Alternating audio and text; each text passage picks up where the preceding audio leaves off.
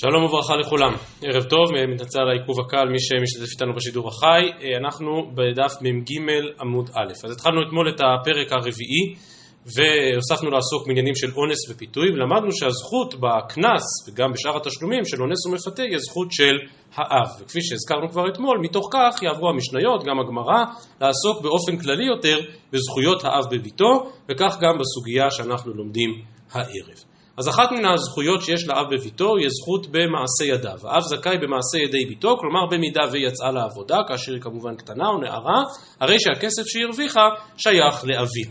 והחקירה שמשתקפת בסוגיה שלנו, ממש באיבעיה הראשונה שנראה מיד, היא האם יש לראות את הזכות הזו של האבא במעשה ידי ביתו כזכות ממונית, סליחה על הביטוי, כנכס מניב.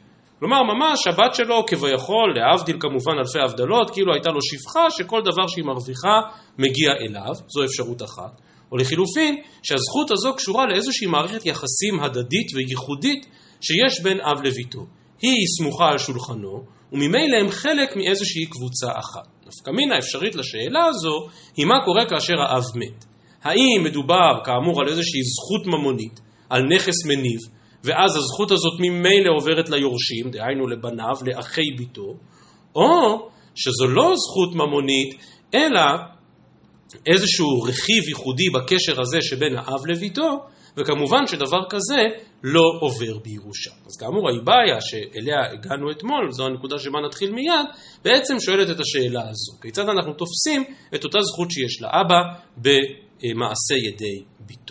כדי להבין את האיבעיה, אז רק נקדים עוד נקודה אחת ונאמר שאחד מתנאי הכתובה, שנלמד עליהם בעזרת השם בהמשך הפרק, אה, כלומר אחת ההתחייבויות של הבעל כלפי אשתו היא שבנות שייוולדו להם יוכלו להמשיך ולגור בביתם עד לנישואיהם ולקבל את המזונות. ולכן אם האב הלך לעולמו, מחויבים בניו, יורשיו, לקיים את התנאי הזה ולפרנס את אחותיהם, את אחיותיהם. על רקע ההלכה הזו, על רקע תנאי הכתובה הזה, תשאל הגמרא, אז מה לגבי מעשה ידיהם? כלומר, באותה תקופה שבה הבת אכן יושבת בבית אביה המנוח, ניזונת מנכסי יורשיו, כלומר מנכסי אחיה, האם יש להם איזושהי זכות במעשה ידיה? אומרת הגמרא דף מ"ג עמוד א' בתחילת העמוד. באה מיני רבי אבינה מרב ששת, בת הניזונת מן האחים, מעשה ידיה למי? במקום אב קיימי, כלומר הם יורשיו, הם עומדים לחלוטין במקומו, ולכן מה הטעם, כלומר כל עוד אביהם היה בחיים חיותו מעשה ידיה לאב, כלומר מעשה ידיה היה שלו, החנמי מעשה ידיה לאחים, כי סוף כל סוף הם אחראים למזונותיה. זו אפשרות אחת. או דילמה לא דמי לאב, הטם מדידי מיצנה, החלב מדיד הוא מיצנה. כלומר, כל עוד האב היה חי, הבת ממש כביכול אוכלת מתוך ידו, אוכלת משלו. הוא אחראי לה. וממילא מעשה ידיה שלו. כאן בעצם לא הם אחראים למזונותיה. כאן היא מקבלת מזונותיה מכוח אותו תנאי כתובה, מכוח אותה התחייבות שכתובה בכתובה, שאכן הבנות ש, שאחרי פטירתו של האבא, הבנות יוכלו להמשיך לגור בביתו ולאכול מנכסיו. אם כן, אין כאן איזושהי מערכת הדדית בין הבת לבין אחיה. וממילא נשאלת השאלה, האם מעשה ידיה שלהם או לא. זה כאמור הספק בגמרא והוא קשור במידה רבה לאותה חקירה שהזכרנו. האם מדובר על זכות ממונית, ולכן כפי שהייתה לאבא כך היא קיימת ליורשיו, או שמדובר על משהו ייחודי בקשר בין האב לביתו, לא קשור בכלל לאחים. כך שאל רבי אבינה את רב ששת. משיב לו רב ששת ואומר, אמר לי תניתוע, לכאורה זו משנה מפורשת, שקובעת אלמנה ניזונת מנכסי יתומים, ומעשה ידיה שלהם. כל העניין הזה שהבת ממשיכה לגור בבית אביה, מקבלת מזונות, זה רק חידוש בתנאי הכתובה. אבל חיוב לכאורה יותר בסיסי שיש לאדם, זה שאלמנתו תמשיך לגור בביתו ותמשיך לקבל נכסים, ותמשיך לקבל מזונות. ואם כן, אלמנה ניזונת מנכסי היתומים, הם ודאי מחויבים, בין שזו אימא שלהם, בין שזו רק אשת אבא שלהם, אבל ודאי שחייבים ממזונותיה, אבל מצד שני מפורש שמעשה ידיה שלהם. כלומר, הא בהא תליא. ולכן לכאורה גם לגבי הבת, אם היא אכן מקבלת מזונות, מעשה ידיה של האחים. כך משיב רב ששת, דהיינו בת הניזולת מן האחים, מעשה ידיה שלהם. שואל רבי אבין, אה, רבי אבינה את רב ששת מדמי, אבל האם ההשוואה הזאת במקומה? אלמנתו לא ניחא ליה בהרווחה, ביתו ניחא ליה בהרווחה. אמירה מאוד מעניינת. דאגתו של אדם לאשתו אחרי פטירתו זה שיהיה לה די מחסורה. שיהיה לה די סיפוקה. אם היא עכשיו הלכה לעבוד והרוויחה סכומי כסף גדולים, בשביל מה היא צריכה אותה? בשביל מה היא צריכה אותה? אדם הולך לעבוד כדי שיהיה לו מה לאכול. יש לה מה לאכול, כי היא ניזונת מנכסיו, ניזונת מנכסי היתומים. ולכן אין לו שום עניין שאלמנתו גם תרוויח יותר. לעומת זאת ביתו, שעוד כל החיים לפניה וכל הקריירה לפניה, ניחא לי בהרווחה, כלומר היא לא רוצה שהיא רק תעבוד ותקבל, תשתכר שכר מינימום, המינימום שנחוץ לצורך מזונותיה. ולכן לגבי אשתו, באמת ברור, אם היא מקבלת מזונות, כל מעשה ידיה הולך ליורשים. אבל אולי בביתו יש לאבא עניין שמעבר למזונות שהיא מקבלת, היא גם תרוויח יותר. ולכן אין הכרח להשיב על שאלתנו מן הדין לגבי אלמנה. אומרת הגמרא, רגע, אבל לפי דבריך, לפי הקושייה הזאת, שאלמנתו לא ניחא ליה בהרווחה וביתו כן ניחא ליה בהרווחה, למימרא דביתו עדיפה ליה מאלמנתו, כלומר שדאגת אדם, אדם לביתו היא יותר מהדאגה לאשתו, ואמר רבי אבא אמר רבי יוסי, עשו אלמנה אצל הבת כבת אצל אחין ונכסים מועטים. יש הלכה בבבא בתרא שאם הנכסים מועטים, אם אבא לא השאיר מספיק ירושה, אז נותנים עדיפות למזונות הבנות על פני האחים. הבת אצל האחים, הבת ניזונת, כלומר היא מקבלת את הקצת ירושה שהאבא השאיר לצורך מזונותיה, והאחים ישאלו על הפתחים.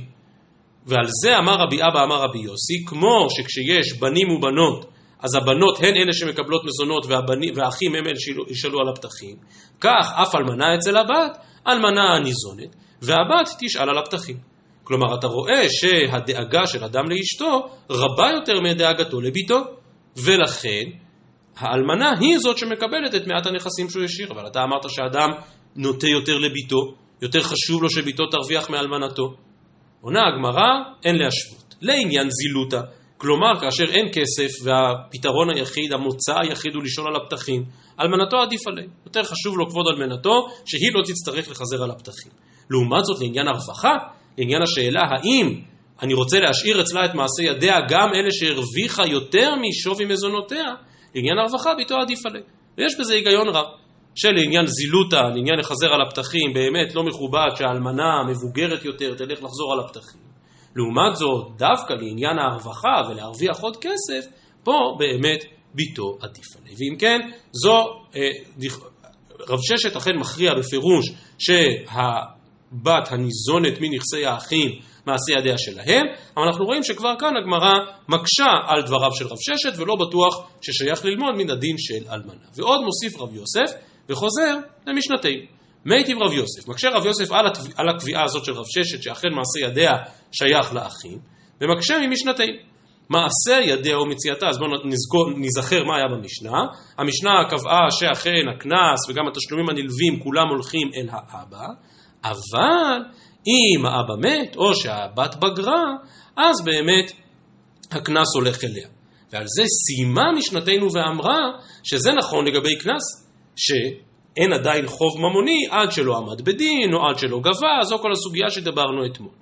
אבל המשנה סיימה ואמרה מעשה ידיה ומציאתה, כלומר ממון שהוא לא קנס, אלא ממון שבאמת שייך לבת וממילא עובר באופן אוטומטי לאבא. אז מעשה ידיה ומציאתה, אף על פי שלא גבתה, כלומר היא הלכה ועבדה באיזשהו מקום אבל עדיין לא קיבלה את תלוש המשכורת, אם מת האב, הרי הן של האחים. כי מדובר על זכות ממונית גמורה של האב, וזה חלק מן הממון שאותו הוא מוריש לבניו. מדייק רב יוסף ואומר, טעמה דבחיי האב. כלומר, על מה אמרנו שמעשה ידיה הולך לאחים? מדובר על מעשה ידיה שהיא עשתה בחיי האב, לא הספיקה לגבות ואז מת האב, אף על פי שהיא גובה את זה לאחר מכן, החוב כשלעצמו, הממון כשלעצמו, היה שייך לאבא מיד כשהיא עבדה, ואז הוא עדיין היה חי. ולכן מדייק רבי יוסף ואומר, טעמה דבחיי האב. הלאחר מיתת האב, כלומר אם היא הייתה הולכת לעבוד אחרי מיתת האב, אז זה היה לעצמה. ומכאן נגד דבריו של רב ששת שמעשה ידיה לאחים. מהי לאב מניזונת? האם לא מדובר על מצב כמו כל בת שהיא מקבלת מזונות. ו... ובכל זאת מעשה ידיה הם לעצמה ולא לאחים? לא, דוחה הגמרא את קושיית רב יוסף ואומרת בשאינה ניזונת. מדובר על מצב שהיא לא מקבלת מזונות, והיות שהיא לא מקבלת מזונות, ממילא מעשה ידיה שלה. אבל אילו הייתה מקבלת מזונות, אז גם מעשה ידיה שעבדה אחרי מיתת האבא, היה הולך לאחים כמו שטען רב ששת. שואלת הגמרא, מה פתאום? היא בשאינה ניזונת, מה אלה מימרא? הרי אם היא לא מקבלת מזונות, ברור שמעשה ידיה שלה. אף אחד לא יכול בכלל היה לחשוב אחרת. כי אפילו למאן דאמר שיכול הרב לומר לעבד עשה עמי, עשה עמי ואיני זנחה, כלומר, ממש להקשיח עמדות לפני העבד ולומר לו, אתה גם צריך לעבוד בשבילי, אבל אני גם לא משלם לך מזונות. בשעות הפנאי שלך תלך לעבוד ותרוויח כסף. גם, וזו מחלוקת במסכת גיטין, אבל גם המאן דאמר שאדם יכול לומר דבר כזה לעבד, הנמילה בעבד כנעני. זה דווקא בעבד כנעני דלא כתיב ביעימך, אבל עבד עברי דכתיב ביעימך, ברור שלא. כלומר, האדון לא יכול לומר לעבד העברי, אני לא משלם לך מזונות. אם הוא עובד עבורך, ודאי שאתה מחייב עבורו מזונות. וכל שכן ביתו, דהיינו שאם אתה לא משלם למזונות, אם האחים לא משלמים מזונות לבת, ברור שמעשה ידיה שלה. ולכן אם דייקנו במשנתנו שמעשה ידיה שעשתה אחרי מות האבא ודאי שייכים לה, אז ברור שמדובר על מצב שבו היא מקבלת מזונות, כי אם היא לא מקבלת מזונות, פשיטה, אין פה שום חידוש. רק הערה קטנה בסוגריים, הגמרא אומרת שבעבד עברי ודאי לא יכול לומר לו עשה עמי ואיני זנך, שהרי כתיב בו עמך. מה זה עמך? לאיזה פסוק מדובר?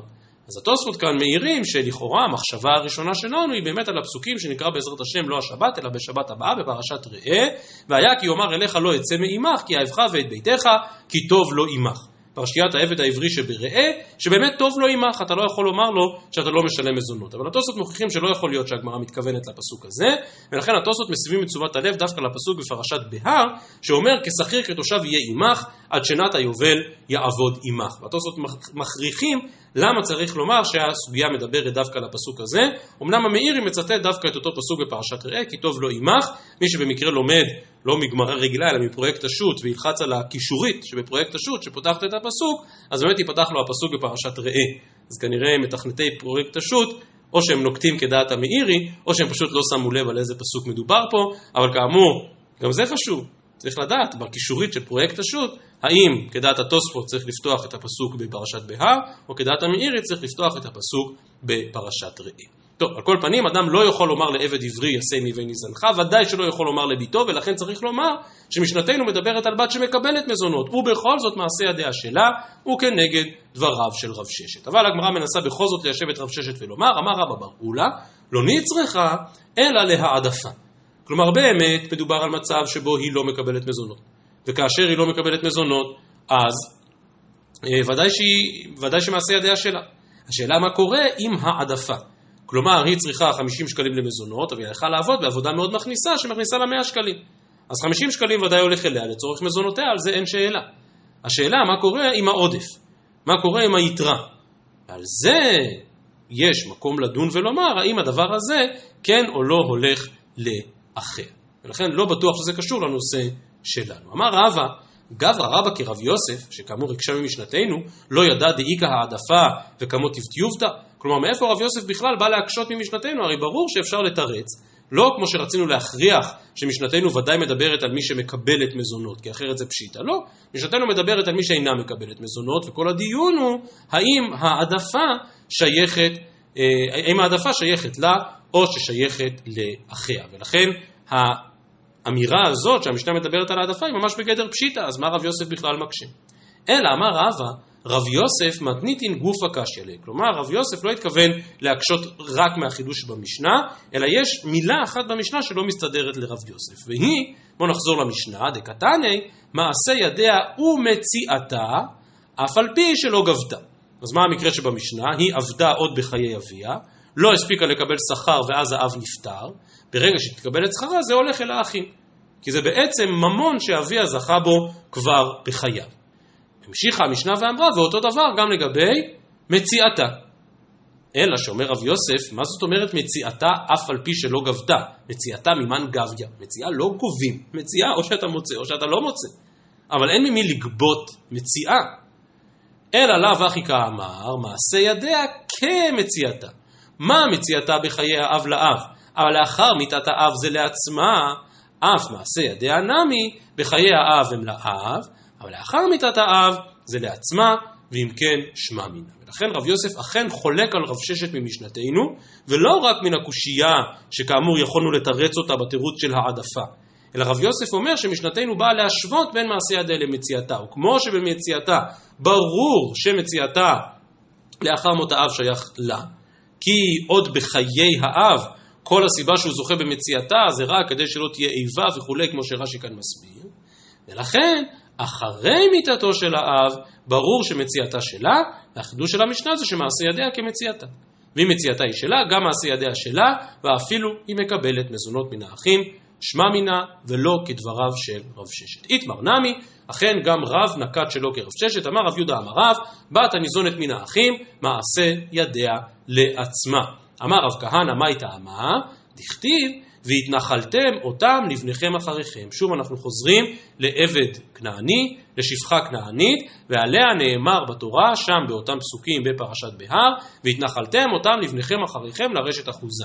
והפסוק הזה ודאי מבחין בין עבד כנעני לבין וברככם בני ישראל איש באחיו לא תרדבו בפרך. ואם כן, אנחנו רואים שבעבד כנעני הוא באמת עובר בירושה. עבד כנעני, כמו שבביטוי שהשתמשתי מקודם, הוא באמת נכס מניב, אפשר למסור אותו בירושה, אבל מזה צריך לדייק אותם לבניכם ולא בנותיכם לבניכם, מגיד שאין אדם מוריש זכות ביתו לבנו.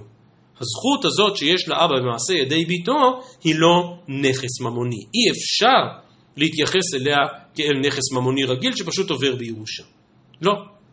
זה דבר שאי אפשר להוריש, זה דבר שקשור למערכת יחסים, לבית שהאבא בונה יחד עם בניו ובנותיו, ולכן את הדבר הזה לא יכול לעבור בירושה, זה לא דומה לזכות על עבדים. ועוד פעם, רק מאמר מוסגר, אבל בעיניי מאוד מרתק, יש בתחומין בכרך י"ז מאמר ממש קצרצר של שני עמודים, של רבנו הרב אביגדור נבנצל, רב העיר העתיקה, שרצה להוכיח מן הדין הזה, של התנחלתם אותם, הם ירושה ולא בנותיכם ירושה, שאדם לא יכול להוריש במרכאות את זרעו, והוא מדבר שם על זרעו כפשוטו. אדם שתרם זרע באיזשהו מקום, האם זה בעצם נכס שהיה שייך לו ויש אה, יש, יש, שייך בזה ירושה, שהיורשים עכשיו יכולים להחליט מה לעשות או לא לעשות? ברור שהמציאויות האלה יוצרות באמת מצבים מורכבים מאין כמותם, אבל כאמור הרב נבצל רוצה ללמוד מן הדין הזה של לא בנותיכם לבניכם, שהתפיסה היא שאת צאצאיו אדם לא מוריש במובן הרגיל. וזה חלק מדיון הרבה יותר נרחב, מקרה מאוד מאוד מצער, זה בתחומים בכרך כ"ב, יש על זה דיון שלם לגבי בני זוג שנפרדו, ופעם עברו איזשהו הליך של הפריה חוץ גופית, והשאלה עכשיו אם האישה יכולה להמשיך בהליך הזה גם בלי בעלה, כי הוא כבר לא בעלה, כי הם התגרשו. טוב, זה שאלות מאוד קשות ומורכבות, רק הזכרתי את זה בגלל אותו מאמר של הרב נבנצל, שכאמור מבין שהמשמעות של המשפט הזה, והתנחלתם אותם, אותם לבניכם ולא בנותיכם לבניכם, בא ללמד את התפיסה הזאת שלאדם כאילו אין בעלות על צאצאיו, אין בעלות על זרעו, זה לא, זה לא נכס ממוני שאפשר להעביר אותו הלאה. אז כך אם כן דבריו של רב, כמו שהקשה רב יוסף, ולא כמו דבריו של רב ששת. מה תפלא רב? ואימה, אבל אולי הדין הזה שלא בנותיכם לבניכם, בפיתוי הבת וקנסות וחבלות הכתוב מדבר, כלומר בדינים של משנתנו, שאין אדם מוריש קנס לבנה, וזה באמת פשוט. כי אין כאן בעצם חיוב ממוני, אבל אולי דברים שבגדר חיוב ממוני רגיל, או לא חיוב, הייתי אומר יותר מדויק, זכות ממונית רגילה, אולי בדברים של זכות ממונית רגילה הם כן עוברים בירושה, בדיוק כמו נכסים אחרים. וכל מה שהפסוקים כאן מדברים זה רק על פיתוי או על קנסות שהם לא עוברים בירושה. והגמרא מעצימה את הקושייה, כי באמת, וכן תנא רבי חנינא, בפיתוי הבת וקנסות וחבלות הכתוב מדבר, דווקא על זה מדובר. ואם כן, אין הוכחה נחרצת מן הפסוק הזה. שואלת הגמרא, רגע, אבל חבלות, צערא דגוף ענינו, מה זאת אומרת? חבלה בכל מקרה שייכת לבת. וגם אם היא בת קטנה שמישהו חבל בה, אז התשלומים מגיעים לאבא, אבל כתוב בגמרא בבבא קמא שהאבא צריך לעשות מהם סגולה, כלומר, להכניס את זה לאיזושהי תוכנית חיסכון מניבה, כדי שהבת באמת תרוויח מזה בעתיד. ואם כן חבלות צערא דגוף ענינו, זה משהו ששייך לה, מה בכלל שייך לדבר פה על זכות האבא? אמר רבי יוסי ברבי חנינא שפצעה בפניה. מדובר על מצב שבו יש כאן איזושהי חבלה שבמרכאות האבא קצת מפסיד ממנה כי כאילו פוחת שוויה, כבר דיברנו על הנושאים האלה של איך בדיוק מחשבים פגם. טוב, אז היות שרבא קצת מסתייג מההסבר של רב של והתנחלתם אותם לבניכם אחריכם, חוזרת הגמרא ואומרת, אבל בכל זאת אמר רב זיירא אמר רב מתנא אמר רב, ואמרי לה אמר רבי זיירא אמר רב מתנא אמר רב, ורש"י כאן מסביר מה בין רב זיירא לבין רבי זיירא. כאשר רב זיירא עוד היה בבבל, קראו לו רב זיירא, כי לא הייתה סמיכה בבבל. כאשר רבי זיירא עלה לארץ ישראל, אז שדרגו אותו מן התואר רב לתואר רבי. ואמרי לה אמר רבי זיירא אמר רב מתנא אמר רב בת הניזונת מן האחים מעשה ידיה לעצמה דכתיב והתנחלתם אותם לבניכם אחריכם אותם לבניכם ולא בנותיכם לבניכם מגיד שאין אדם מוריש זכות ביתו לבנו אז כאמור הייתה הקושייה של רבא שאומר אולי מדובר פה רק על קנסות ולכן הגמרא חוזרת ואומרת פעם נוספת ש... רב עומד על דעתו, זו שיטתו של רב, בדיוק כמו שאמר רב יוסף מקודם, שאדם לא מוריש את אותה זכות שיש לו בבת לבניו, זו לא זכות ממונית רגילה, זה לא משהו שהוא בר ירושה. אמר לאביני בר פפי, כלומר את החידוש הזה, אותם לבניכם ולא בנותיכם לבניכם, שקוד אמרה. שואלת הגמרא, שקוד מנו? מי הוא זה שמכנים אותו בכינוי חיבה? טוב, חשבנו שרק אצלנו יש כינויי חיבה, לא, הנה גם בגמרא יש כינויי חיבה, אז מי זה שקוד? אומרת הגמרא, שקוד זה שמואל. ולך אתה אומר ששמואל, הרב אמרה, ראינו בשתי המימרות שזו מימרה שמיוחסת לרב, לא לשמואל. עונה הגמרא, אימה אף שקוד אמרה. כלומר, אל תחשוב שזו דעה רק של רב, גם שמואל אחז בדיוק באותה דעה. מאיפה נולד לשמואל הכינוי הנחמד הזה, הכינוי שקוד? אז בשולי הגיליון כאן, אה, במהדורת ש"ס וילנה, יש ציון לפירוש הארוך שמסביר שקוד כפשוטו שהיה שקדן בלימוד התורה, ולכן קראו לשמואל שקוד. אבל רש"י כאן מפרש קצת אחרת. אומר רש"י, שמואל אבו קראו לישקוד, על שום דהילכתא כבתי בדיני, ושוקד על דבריו לאומרם כהילכתא. כלומר, שמואל לא רק שוקד על תלמודו, אלא גם שוקד על השמעת דבריו, ומקפיד שיתקבלו דבריו. וכנראה שהא בהא תליא. כלומר, מי ששוקד על תלמודו, מי שאכן בקיא בתלמודו, סופו שגם דבריו נשמעים, ואם כן שמואל גם שוקד על תלמודו, אבל גם שוקד על דבריו לאומרם כהלכתה. טוב, סוף כל סוף, אז זו אם כן גם דעת רב וגם דעת שמואל, ובכל זאת מסיימת הגמרא ואומרת, אמר, אמר מר ברמי מר לרב אשי, הכי אמרי נהרדי, הלכתה כבתי דרב ששת, שמעשה ידיה של הבת לאחים. אבל רב אשי אמר הלכתה כבתי דרב, ומסיימת הגמרא ואומרת, והלכתה כבתי דרב. נתחיל רק את הסוגיה הבאה, נתחיל רק את המשנה הבאה כדי להתקרב לסוף הדף של היום, ובעזרת השם נשלים את זה מחר. אז לאחר שדיברנו כאמור במשנה הראשונה בפרק על זכות האב בקנס של אונס ומפתה, והערב דיברנו על זכות האב במעשה ידי ביתו, עוברת המשנה הבאה לדון בזכות האב בכסף כתובתה. כמובן, כתובה ניתנת לאישה במקרה של מיתה או גירושין, והתשלומים הם לאישה. המשנה שלנו מחדשת שאם נתאלמנה או נתגרשה מן האירוסין, כלומר לא הייתה נשואה אלא רק מאורסת והיא עודנה קטנה או נערה, אז לאביה עדיין יש רשות בה, ולכן הכסף מגיע לאבא ולא מגיע לבת. כך מחדשת משנתנו. אומרת המשנה דף מ"ג עמוד ב', המארסת ביתו וגרשה, ארסה ונתערמלה, כתובתה שלו. והגמרא מיד תבין שמדובר על מקרה אחד רצוף, כלומר היא כבר התארסה פעם אחת, ואז הבעל החליט לגרש אותה, למי הוא משלם כתובה? לאבא. ואז היא עוד פעם התארסה, ועכשיו היא נתעלמנה מן האירוסין, עדיין הכתובה של האבא. כלומר, כל עוד היא מאורסת, היא עדיין נחשבת קצת ברשות אביה, וממילא מי שיקבל את כסף כתובתה, ואפילו פעמיים, זה האבא. לעומת זאת אומרת המשנה, הסיעה וגרשה, או הסיעה ונתערמלה, אז ודאי כתובתה שלה. כלומר, כל היא מאורסת, היא מחוברת לאבא. ברגע שהפכה להיות אישה נשואה, ואז נתגרשה, או אז נתעלמנה, אבא יוצא לגמרי מן התמונה, וכסף כתובתה כמובן יגיע אליה. רבי יהודה מחדש ואומר, הראשונה של אב. כלומר, שוב, מדבר על מקרה רצוף, האבא השיא את ביתו, היא לא רק מאורזת אלא נשואה, ואז בעלה גירש אותה, הכסף לאביה, מן הנישואין הראשונים. אם אחר כך היא תתחתן פעם נוספת ותתאלמן, אז באמת הכסף שלה. אבל הראשונה, אומר רבי יהודה, של אב. אמרו לא, לא, גם בראשונה מי שהיא סיעה, מהרגע שהפכה להיות אישה נשואה, אין לאביה רשות בה. האבא לא מקבל יותר שום דבר, ברגע שהפכה להיות נשואה, יצאה לגמרי מרשותו, והגמרא כמובן תדון במחלוקת הזו בין רבי יהודה לבין חכמים. אבל לפני כן רק הערה אחת טכנית, אומרת הגמרא, תמה דהיסיעה וגירשה היסיעה ונתערמלה. כאמור הגמרא תופסת שזה מקרה אחד רצוף, מארסת ביתו ואז התגרשה, ואז עוד פעם ארס ואז עוד פעם נתערמלה, אבל אם מסיעה ונתערמלה ועוד פעם נתערמלה, אבל נתערמלה תרי זימני, תו לא חזה לאינסובי. כלומר, המשנה בכוונה נקטה דוגמה של התגרשה ואחר כך נתאלמנה, ולא שנתאלמנה פעמיים, כי אישה שנתאלמנה פעמיים לא יכולה יותר להתחתן, מדוע? אגב, אורחי כסתים למתנה כרבי, דאמר בתרי זימני הווה חזקה, כמו שדיברנו בהרחבה כשלמדנו יבמות על הדין של אישה קטלנית, והמשנה כאן נוקטת כדעת רבי, שאחרי פעמיים שנישאה ונתאלמנה, שוב לא יכולה להינשא פעם נוספת. התוספות כאן מזכירים לנו, למי שלא זוכר את הסוגיה ביבמות, שהדבר הזה של אלמנה מן האירוסין קשור לחקירה העקרונית באותה סוגיה, האם מעיין גורם או מזל גורם, וכאמור הנפקמינה היא אלמנה מן הנישואין, אלמנה מן האירוסין, דיברנו בנושאים הללו בהרחבה רבה כאשר למדנו מסכת יבמות. אז כאמור זו רק הערה אחת לגבי הבנת המשנה, ומכאן לעיקר הדין, דהיינו לשאלה היכן עובר הגבול של זכות האב בכתובה שביתו תקבל. אז רבי יהודה אומר, הראשונה של אב, כלומר אף על פי שהיא נישאה, עדיין הכתובה מגיעה לה. רגע לפני שנראה את הסוגיה, אז רק מילה אחת של הקדמה גם לעניין הזה.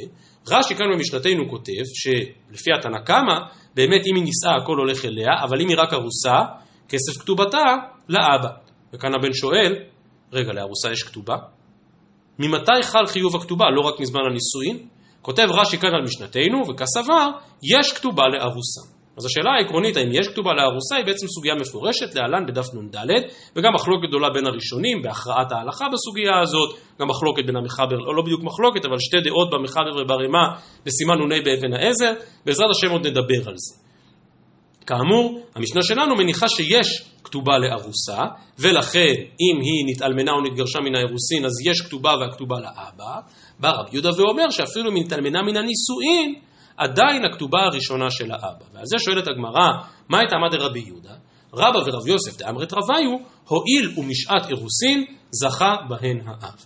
כלומר, לדעת רבי יהודה, היות שבזמן האירוסין היא עדיין תחתיו, וכנראה שחיוב הכתובה חל בזמן האירוסין, ממילא האבא זכה בה. ולכן, גם אם אחר כך היא תתחתן, ורק אחר כך תתאלמן או תתגרש, הכסף מגיע אליו. מיטיב רבא, מה פתאום? רבי יהודה אומר, הראשונה של אב, ומודה רבי יהודה במארסת ביתו כשהיא קטנה, ובגרה ואחר כך נישאת, כלומר כשהיא נישאת היא כבר בוגרת, ואז, אחרי שהיא כבר נישאה כבוגרת, אז נתאלמנה או נתגרשה וכולי, שאין לאביה רשות בה. אבל אם אמרת שהכל חל בזמן האירוסין, אז בזמן האירוסין היא עוד הייתה קטנה, היא עוד הייתה תחתיו. אז למה כאן הכסף מגיע לה? לכאורה הכסף מגיע לאבא כי היא נתארסה תחתיו. אני קורא שוב, ומודה רבי יהודה ממארסת ביתו כשהיא קטנה ובגרה ואחר כך נישאת שאין לאביה רשות בה, עמי, הכנה מלימה הואיל ומשעת אירוסין זכה בהן האב. אלא אומרת הגמרא, איתמר אחי איתמר, רבא ורב יוסף דאמרת רביו, הואיל וברשותו נכתבין. כלומר, הדיון כאן הוא לא בשאלה ממתי חל החיוב, או נדייק, זה לא שהחיוב חל כבר בזמן האירוסין, אלא כאשר היא נישאת, לקראת הנישואין, כתבו את כתובתה. וזו שאלה גדולה שאין לנו עכשיו הזמן להרחיב בה, בשאלה אז באמת מתי בדיוק צריך לכתוב את הכתובה, ובאמת כנראה המנהגים השתנו בעם ישראל בעניין הזה, אנחנו היינו מצפים שכתיבת הכתובה, או לפחות כמו שנוהגים היום בחלק מהחופות, לפחות חתימת הכתובה תהיה בין קידושין לבין נישואין, אבל אולי בעצם אפשר לכתוב את הכתובה עוד לפני כן. שוב, דיון שלם בראשונים, לא נוכל להיכנס לזה עכשיו. על כל פנים, רבא ורב יוסף מחדדים את ההסבר בדעת רבי יהודה ואומרים, לא, זה לא, מה שקובע זה לא שהאירוסין היו תחתיו, אלא שכתיבת הכתובה עצמה הייתה תחתיו. ואז, אם באמת היא בגרה ואז נישאת, אז בזמן כתיבת הכתובה היא כבר באמת לא הייתה תחתיו, ולכן זה לא שלו, זה מה שרבי יהודה טוען. אבל אם הנישואין היו כאשר היא עדיין קטנה או נערה, אז כתיבת הכתובה עוד הייתה ברשותו, ולכן הכתובה הראשונה עוד שייכת לאבא, זה אם כן הפשט בדברי רבי יהודה. ומכאן ממשיכה הגמרא ושואלת, ומיגבה מאימת גביה. והמחלוקת הגדולה בין הראשונים היא, האם המשפט הזה הוא מיגבה מאימת גביה, זה בעצם המשך הדיון שזה עתה ראינו, או שמתחילה כאן סוגיה חדשה. מדברי רש"י משמע שמתחילה כאן סוגיה חדשה, שעברנו לשאלה אחרת. רש"י מבין שהשאלה מאימת גביה קשורה לשאלה הכללית ממתי חל השעבוד של הכתובה. האם כבר בזמן האירוסין חל שעבוד כתובה, או רק בזמן הנישואין. התוספות ושאר הראשונים הבינו שזו לא שאלה כללית בדיני ארוסה, כי אם ככה, מה זה קשור לפה? כמו שאמרתי, הסוגיה של כתובת ארוסה, עוד נראה אותה בפירוש בדף נ"ד. ולכן התוספות, לפחות לפי דעת הרי בתוספות, יכול להיות שהרש בתוספות הבין קצת אחר, אבל, הבין קצת אחרת, אבל הרי בתוספות והראש ועוד ראשונים, כולם חולקים על רש"י, ואומרים שהשאלה כאן היא המשך ישיר לנידון הקודם. כלומר, אחרי שהסברנו שלדעת רבי יהודה, כאשר היא בגרה, אז בעצם הכתובה היא שלה, נשאלת השאלה אז ממתי בדיוק חל השיעבוד של הכתובה הזו. אבל כאמור, לא מדובר על דיון כללי לגבי אירוסין, אלא על דיון מאוד ממוקד במקרה שלנו של רבי יהודה. אבל כאמור רש"י לא הבין כך, רש"י הבין שמדובר על שאלה כללית. מגבה מאימת גביה, כלומר מאימתי חל שעבוד הכתובה. ונחלקו המוראים, אמר רב הונא, מנה 200 מן האירוסין, כלומר חיוב בעיקר כתובה חל, השיעבוד של עיקר הכתובה חל כבר בזמן האירוסין, תוספת הכתובה, שאני אלמד בפרק הבא, היא חלה רק מן הנישואין. כלומר, נניח שבאמת התארסו, ואחרי חצי שנה גם נישאו, ואז כעבור כך וכך שנים הבעל נפטר או שגירש אותה והיא באה לגבות כתובתה, אז השיעבוד של בני 200 מתחיל כבר מתחילת האירוסין, ואילו השיעבוד בתוספת הוא רק מן הנישואין. כך רב הונא. רב אסי אמר, אחד זה ואחד זה מן הנישואין. כלומר, שיעבוד הכתובה גם במנה 200, מתחיל רק מזמן הנישואין ולא חל בכלל בזמן האירוסין. האם זה תלוי בשאלה העקרונית שהזכרנו מקודם, האם יש כתובה לארוסה או לא? לא בהכרח. כלומר, יכול להיות שרב אסי מבין שיש כתובה לארוסה, אבל כתובת ארוסה זה איזשהו סוג של תקנת חכמים. עוד פעם, כמו שנרחיב בסוגיה שם בדף נ"ד. ולכן, כאשר היא עברה ממעמד של ארוסה לנשואה, אז הכתובה שלה השתדרגה, נכון, אבל השדרוג הזה מחייב שיעבוד רק מזמן הנישואין. ובעצם אנחנו לא מתחשבים במה שהיה עוד לפני שנישאו. בגמרא היו קושיות גדולות על הנושא הזה כדי לפלפל בדברי רב הונא, אבל הן כבר מפליגות לעניין אחר, לא קשורות לעיקר הנושא של מיגבא מימד גבי, ולכן ברשותכם ממש לרגע אחד דפדפו לדף מ"ד עמוד א' לפני המשנה, רק כדי שנשלים את העניין הזה, אז שואלת הגמרא, מהי הווה עלה דכתובה? אז מה השורה התחתונה, ממתי חל שעבוד הכתובה? תשמע דאמר רב יהודה אמר שמואל משום רבי אלעזר ברבי שמעון, מנה 200 מן האירוסין ותוספת מן הנישואין, כמו שטוען רב הונא, החכמים אומרים, אחד זה ואחד זה מן הנישואין, והלכתה, אחד זה ואחד זה מן הנישואין. כלומר, חיוב ה... או שיעבוד הכתובה חל רק מזמן הנישואין ולא מזמן האירוסין. ובאמת, כמו שאמרתי, למרות שהרבה ראשונים חולקים על רש"י בהבנת, בהבנת מהלך הסוגיה וההסבר המדויק של השאלה מיגבה מאימת גביה, הרי שבמסקנה הזאת, בהלכתה הזאת, באמת כך נפסק להלכה. כך למשל מסכם הרמב"ם, פרק ט"ז מהלכות אישות, וכל שימכור אחר הנישואין מנכסיו, אף על פי שממכרו קיים ויש לו למכור כל נכסיו אם ירצה, יש לה, כלומר לאישה שבאה לטרוף את כתובתה, לטרוף אותה מכתובתה כשיגרשנה או כשימות, אם לא תמצא נכסים בני חורין.